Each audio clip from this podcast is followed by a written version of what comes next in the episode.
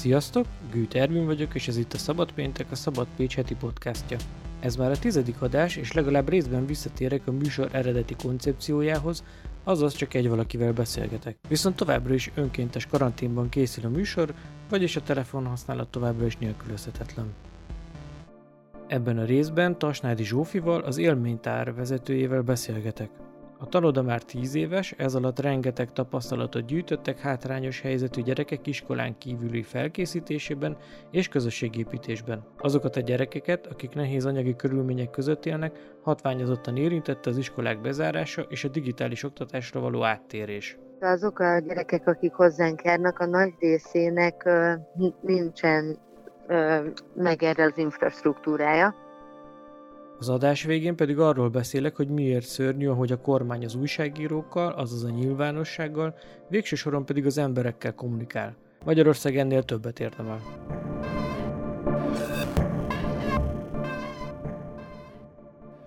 Az élménytár Pécs gyárvárosi részén működik, és az elmúlt évtizedben rengeteg hátrányos helyzetű gyereknek segítettek és segítenek a tanulásban. Sokszor olyanoknak, akiknek máshogy nem sok esélye lenne a házit megcsinálni. Itt nem csak helyük, de segítségük is van, hiszen mentorok tanulnak együtt a gyerekekkel. Közben közösségi életet is élnek, rengeteg programot szerveznek.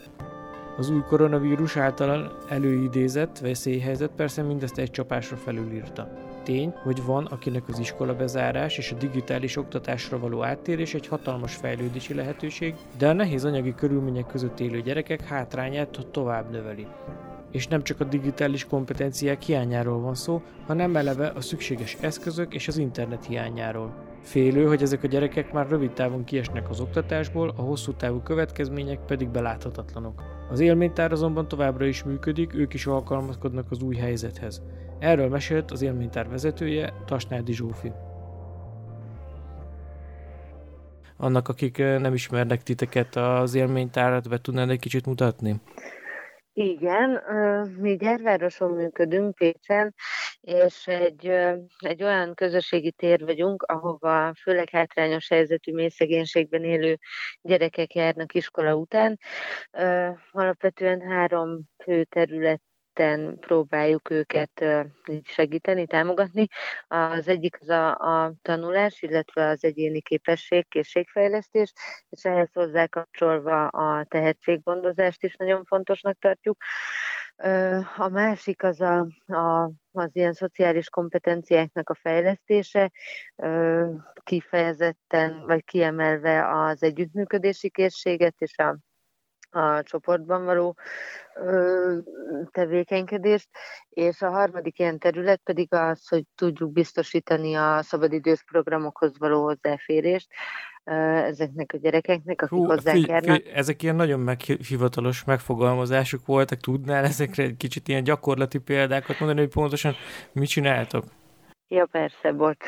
Igen, szó, szóval a, a, igen, szóval a, igazából abban segítjük a gyerekeket, hogy, hogy a, a, az ilyen alapkészségeik, mint a, a, a, hogy megértsenek egy-két szöveget, amit ők elolvasnak, amiket fel kell dolgozniuk az iskolában, vagy hogy a, a matek tudásuk tudjon fejlődni, vagy a, az angol nyelv, német nyelv területen ö, igyekszünk őket támogatni a, a a, a tanulásban, ö, illetve hát eddig azt gondoltuk, hogy, hogy egészen sikeresen a, a, az ilyen digitális hozzáférést vagy kompetenciákat is tudjuk fejleszteni. Ö, ez most azért így kiderült, hogy hogy erre jobban rá kellett volna erősítenünk, és még, tehát hogy ezen kívül az is nagyon fontos, hogy mi közösségben dolgozunk,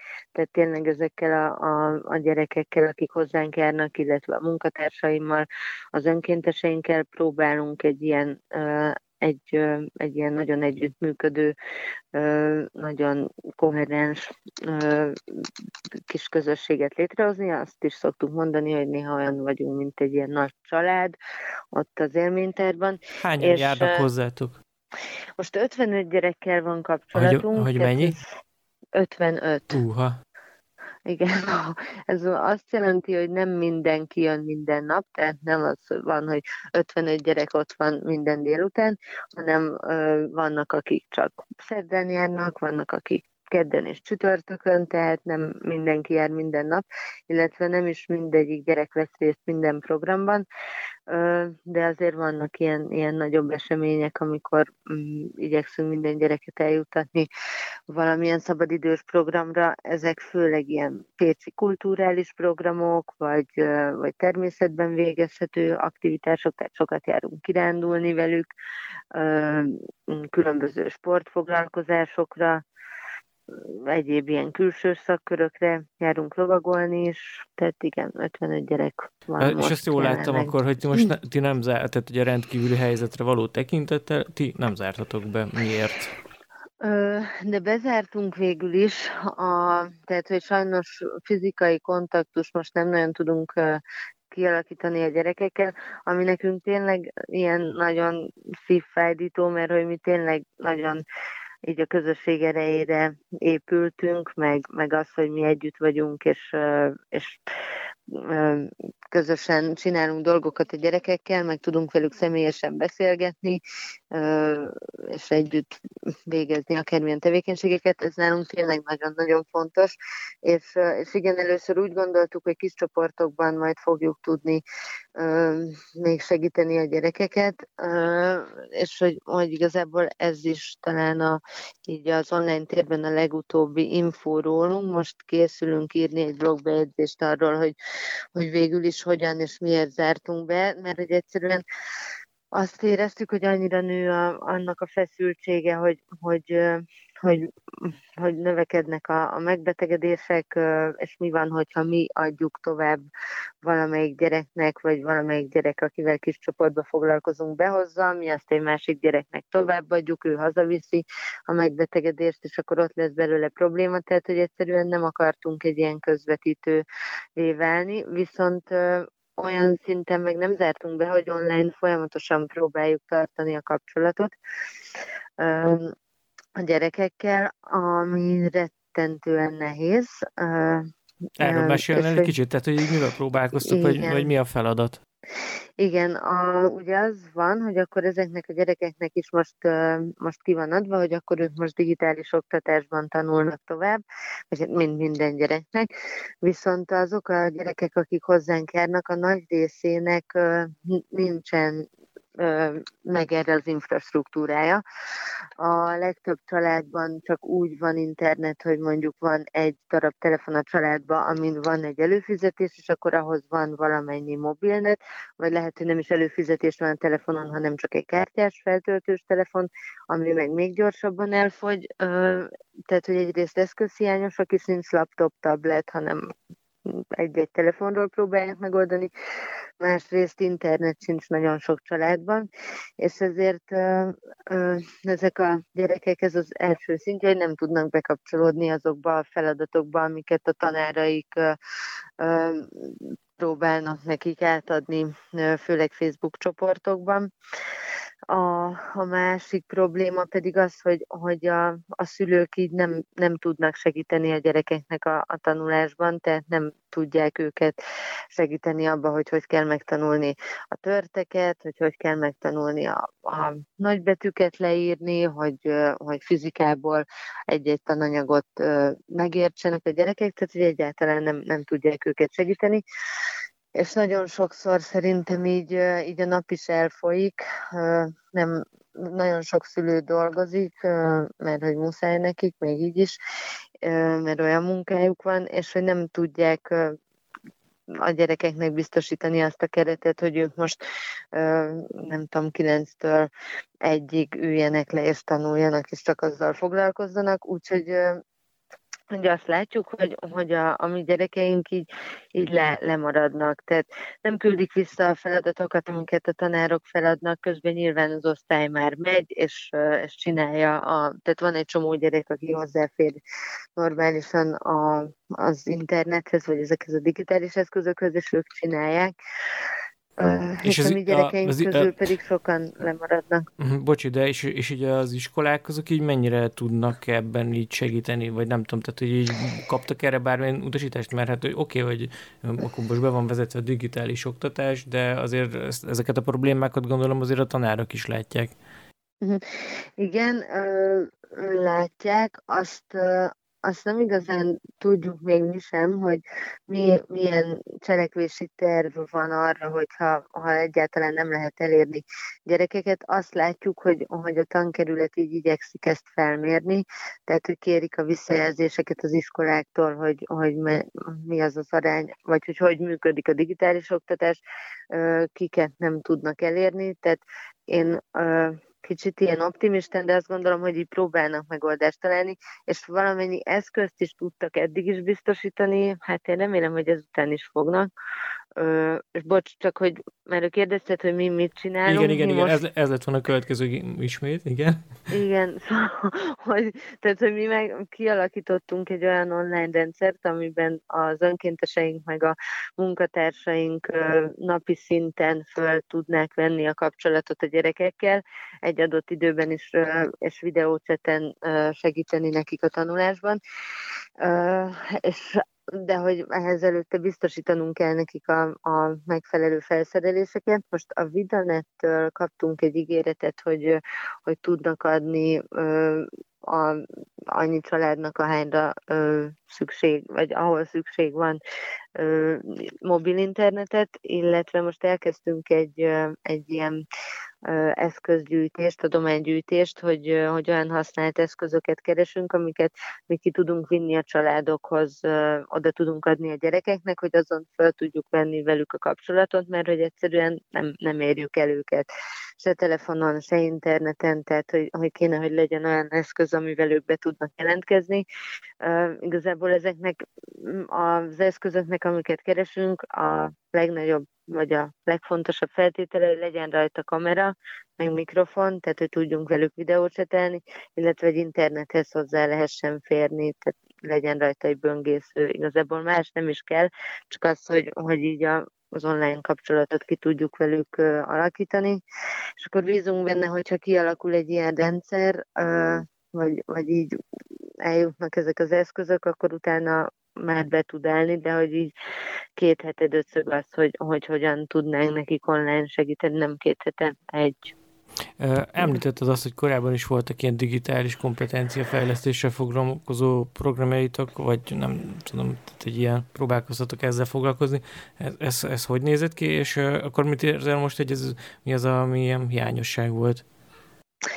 Ö, igen, most januárban indult el a, egy, egy vállalati partnerünknek a, a támogatásából.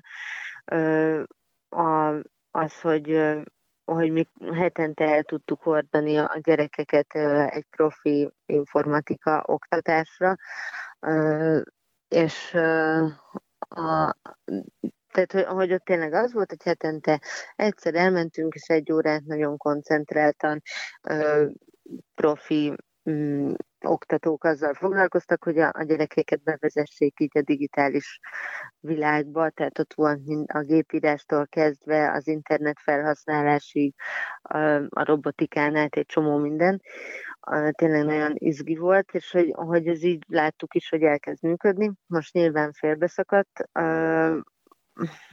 és hogy, hogy azt gondolom, hogy ez a, ez a rendszeresség kellett volna valószínű, hogy megjelenjen már a korábbi években is, mert egyébként ilyen elég ilyen amatőr módon próbáltuk a gyerekeket bevezetni a, az informatika világába, amennyire a mi felhasználói tudásunk engedte.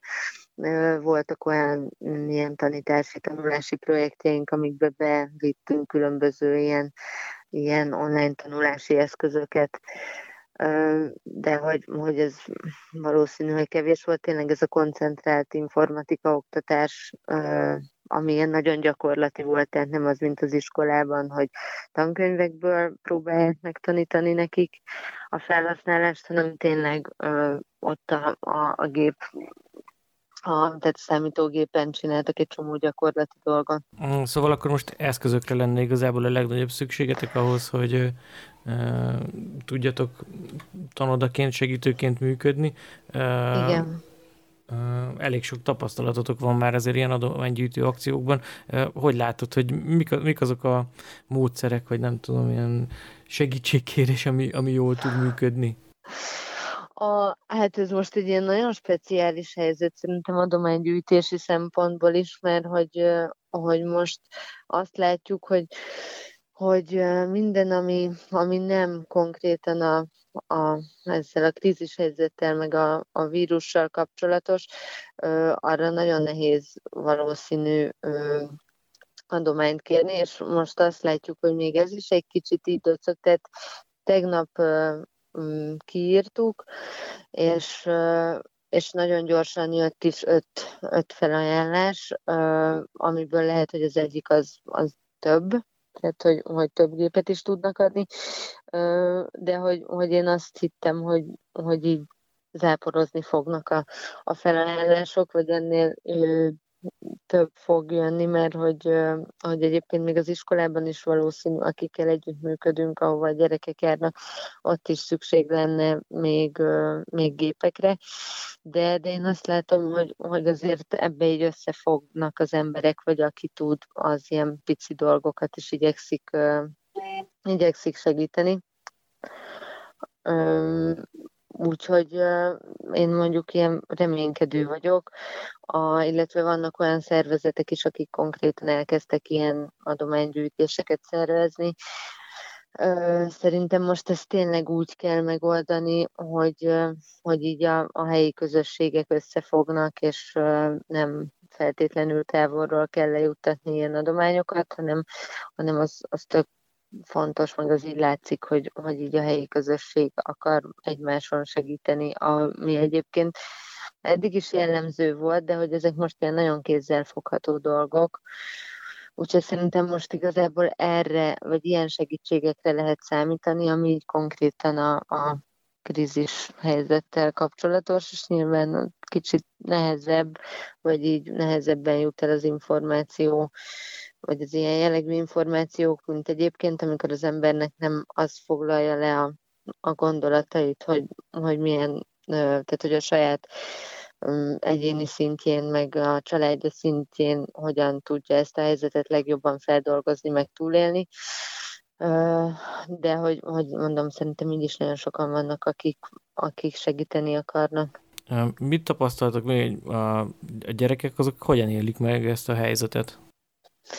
Hát ö, szerintem nem nagyon mm, fogják fel, hogy konkrétan mi van, tehát hogy ö, nekem van, hogy naponta megkérdezik, ö, hogyha ha beszélek mondjuk a szülőkkel, vagy kimegyünk hozzájuk, akkor általában megkérdezik a gyerekek, hogy mikor megyünk legközelebb lovagolni amit most nem, tehát hogy nem, most mondom, hogy nem tudom, hogy, hogy meddig, de most nem fogunk tudni menni lovagolni, mert nincs lovagoltatás, se semmi sincsen, tehát hogy ők, ők szerintem ezt, ezt úgy élik meg, mint egy, egy korájött nyári szünetet. Tudják, hogy van ez a vírus,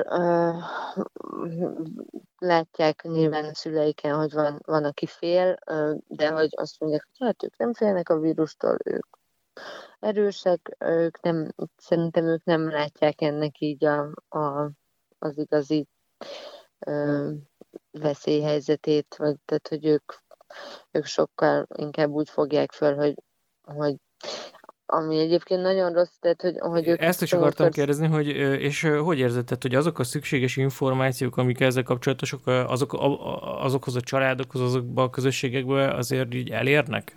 Mit tapasztalsz? Szerintem ilyen szűrve érnek el, tehát a legtöbb családba elért az, hogy, hogy hogy akkor maradjanak otthon, ne nagyon menjenek, viszont a gyerekeknek már nem tudják átadni, meg a gyerekekkel nem feltétlenül tudják betartatni, tehát a, a gyerekek most tényleg nagyon ö, örülnek és mászkálnak jobbra-balra egymáshoz, egy csomószor azt látom, mert hogy most szabadság van, és és, és hogy a szülők meg uh, nyilván így próbálják velük betartatni ezeket a dolgokat, a, ami információ elért hozzájuk, tehát az eljutott hozzájuk, hogy, hogy vészhelyzet van, uh, sokan, vagy több család azt mondta, hogy ők, ők nem is engednék most sehova a gyereküket, mert hogy féltik őket, hanem inkább otthon vannak. Az is elért hozzájuk, hogy, hogy kezet kell mosni. Én azt látom a, most a családoknál, ahol voltunk, hogy, hogy próbálják így a, a higiéniát megoldani a maguk módján. A, igen, jó, tehát hogy a, a, a lényegi információk azért eljutnak, akkor azt mondom. Szerintem igen. Már csak azért is, mert, mert például minden család, vagy a legtöbb család vagy már bement, vagy most megy be az iskolába a gyerekeknek a tankönyveiért, és ott, ott ott szinte egyből úgy fogadják őket, hogy, hogy készfertőtlenítés, elmondják, hogy, hogy hányan lehetnek bent az iskolába, tehát hogy kapnak ebből ilyen, meg hát nyilván a munkahelyükön is, tehát volt olyan anyuka, aki mondta, hogy, hogy náluk ez is ez a, a most a, a munkahelyen a, a higiéniai előírás, meg a biztonsági szabályok, tehát hogy, hogy ezért kapnak, kapnak ebből képet. Uh-huh. Jó, hát köszönöm szépen a beszélgetést, és akkor sok sikert az adománygyűjtéshez, Köszi, meg a munkátokhoz. Jó, köszönöm. Köszi szépen én is.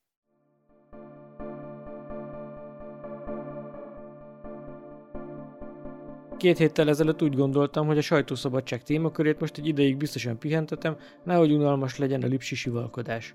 Még aznap, vagyis a Magyar Sajtó napján jött azonban Kovács Zoltán nemzetközi kommunikációért és kapcsolatokért felelős államtitkár, aki a vészhelyzetben a kommunikációs akciócsoport vezetőjeként is funkcionálhat. Vagy inkább diszfunkcionálhat, mert hogy egészen zavaros elképzelései vannak a saját szerepéről, az egészen biztos.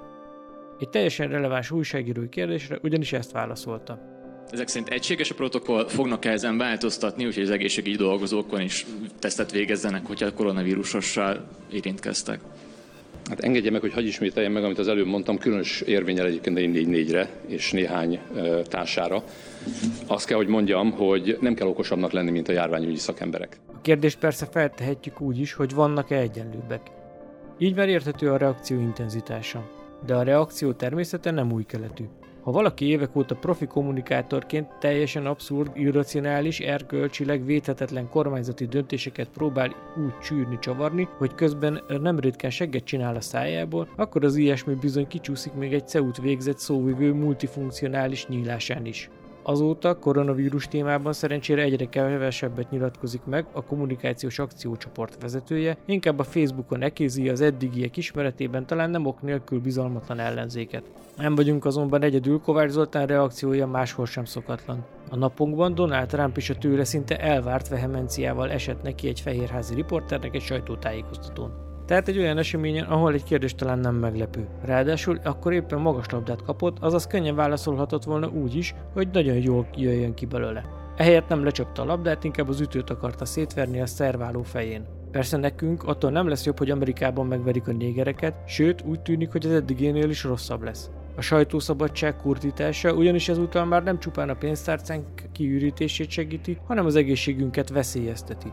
Nem én mondom ezt, hanem a WHO, hiszen szerintük a világjárvány elleni küzdelem egyik leghatékonyabb eszköze, hogy gyors, pontos és kiterjedt tájékoztatás. Azért ismét rögzítsük, hogy nem most jutottunk hirtelen ide. Az elmúlt tíz évben folyamatosan romlott a magyarországi sajtószabadság helyzete. Ennek okai messzire nyúlnak, de az Orbán kormányok igyekezete nagyon vastagon benne van. Piacbefolyásolás, médiaszabályozás, központosítás, és még sorolhatnánk azokat a rossz gyakorlatokat, amiket sikerült idehaza normalizálni. Azaz már nem is mindenkinek tűnik fel, hogy milyen hatalmasak a problémák. És akkor most még megfejlik mindezt azzal, hogy a járványra hivatkozva egy új elemmel bővítik a BTK-t gyakorlatilag egy gumiszabályjal, ami bírói mérlegelés tárgyába teszi, hogy a valós tényeket közlő újságírókat akár 5 év börtönnel lehessen sújtani. Még egyszer hangsúlyozzuk, a valós tényeket közlőket büntetnék. Gratulálunk! Mindenki láthatja, hogy a vírus legyőzéséhez pont erre van szükség. Na meg fegyveres katonákra az utcákon.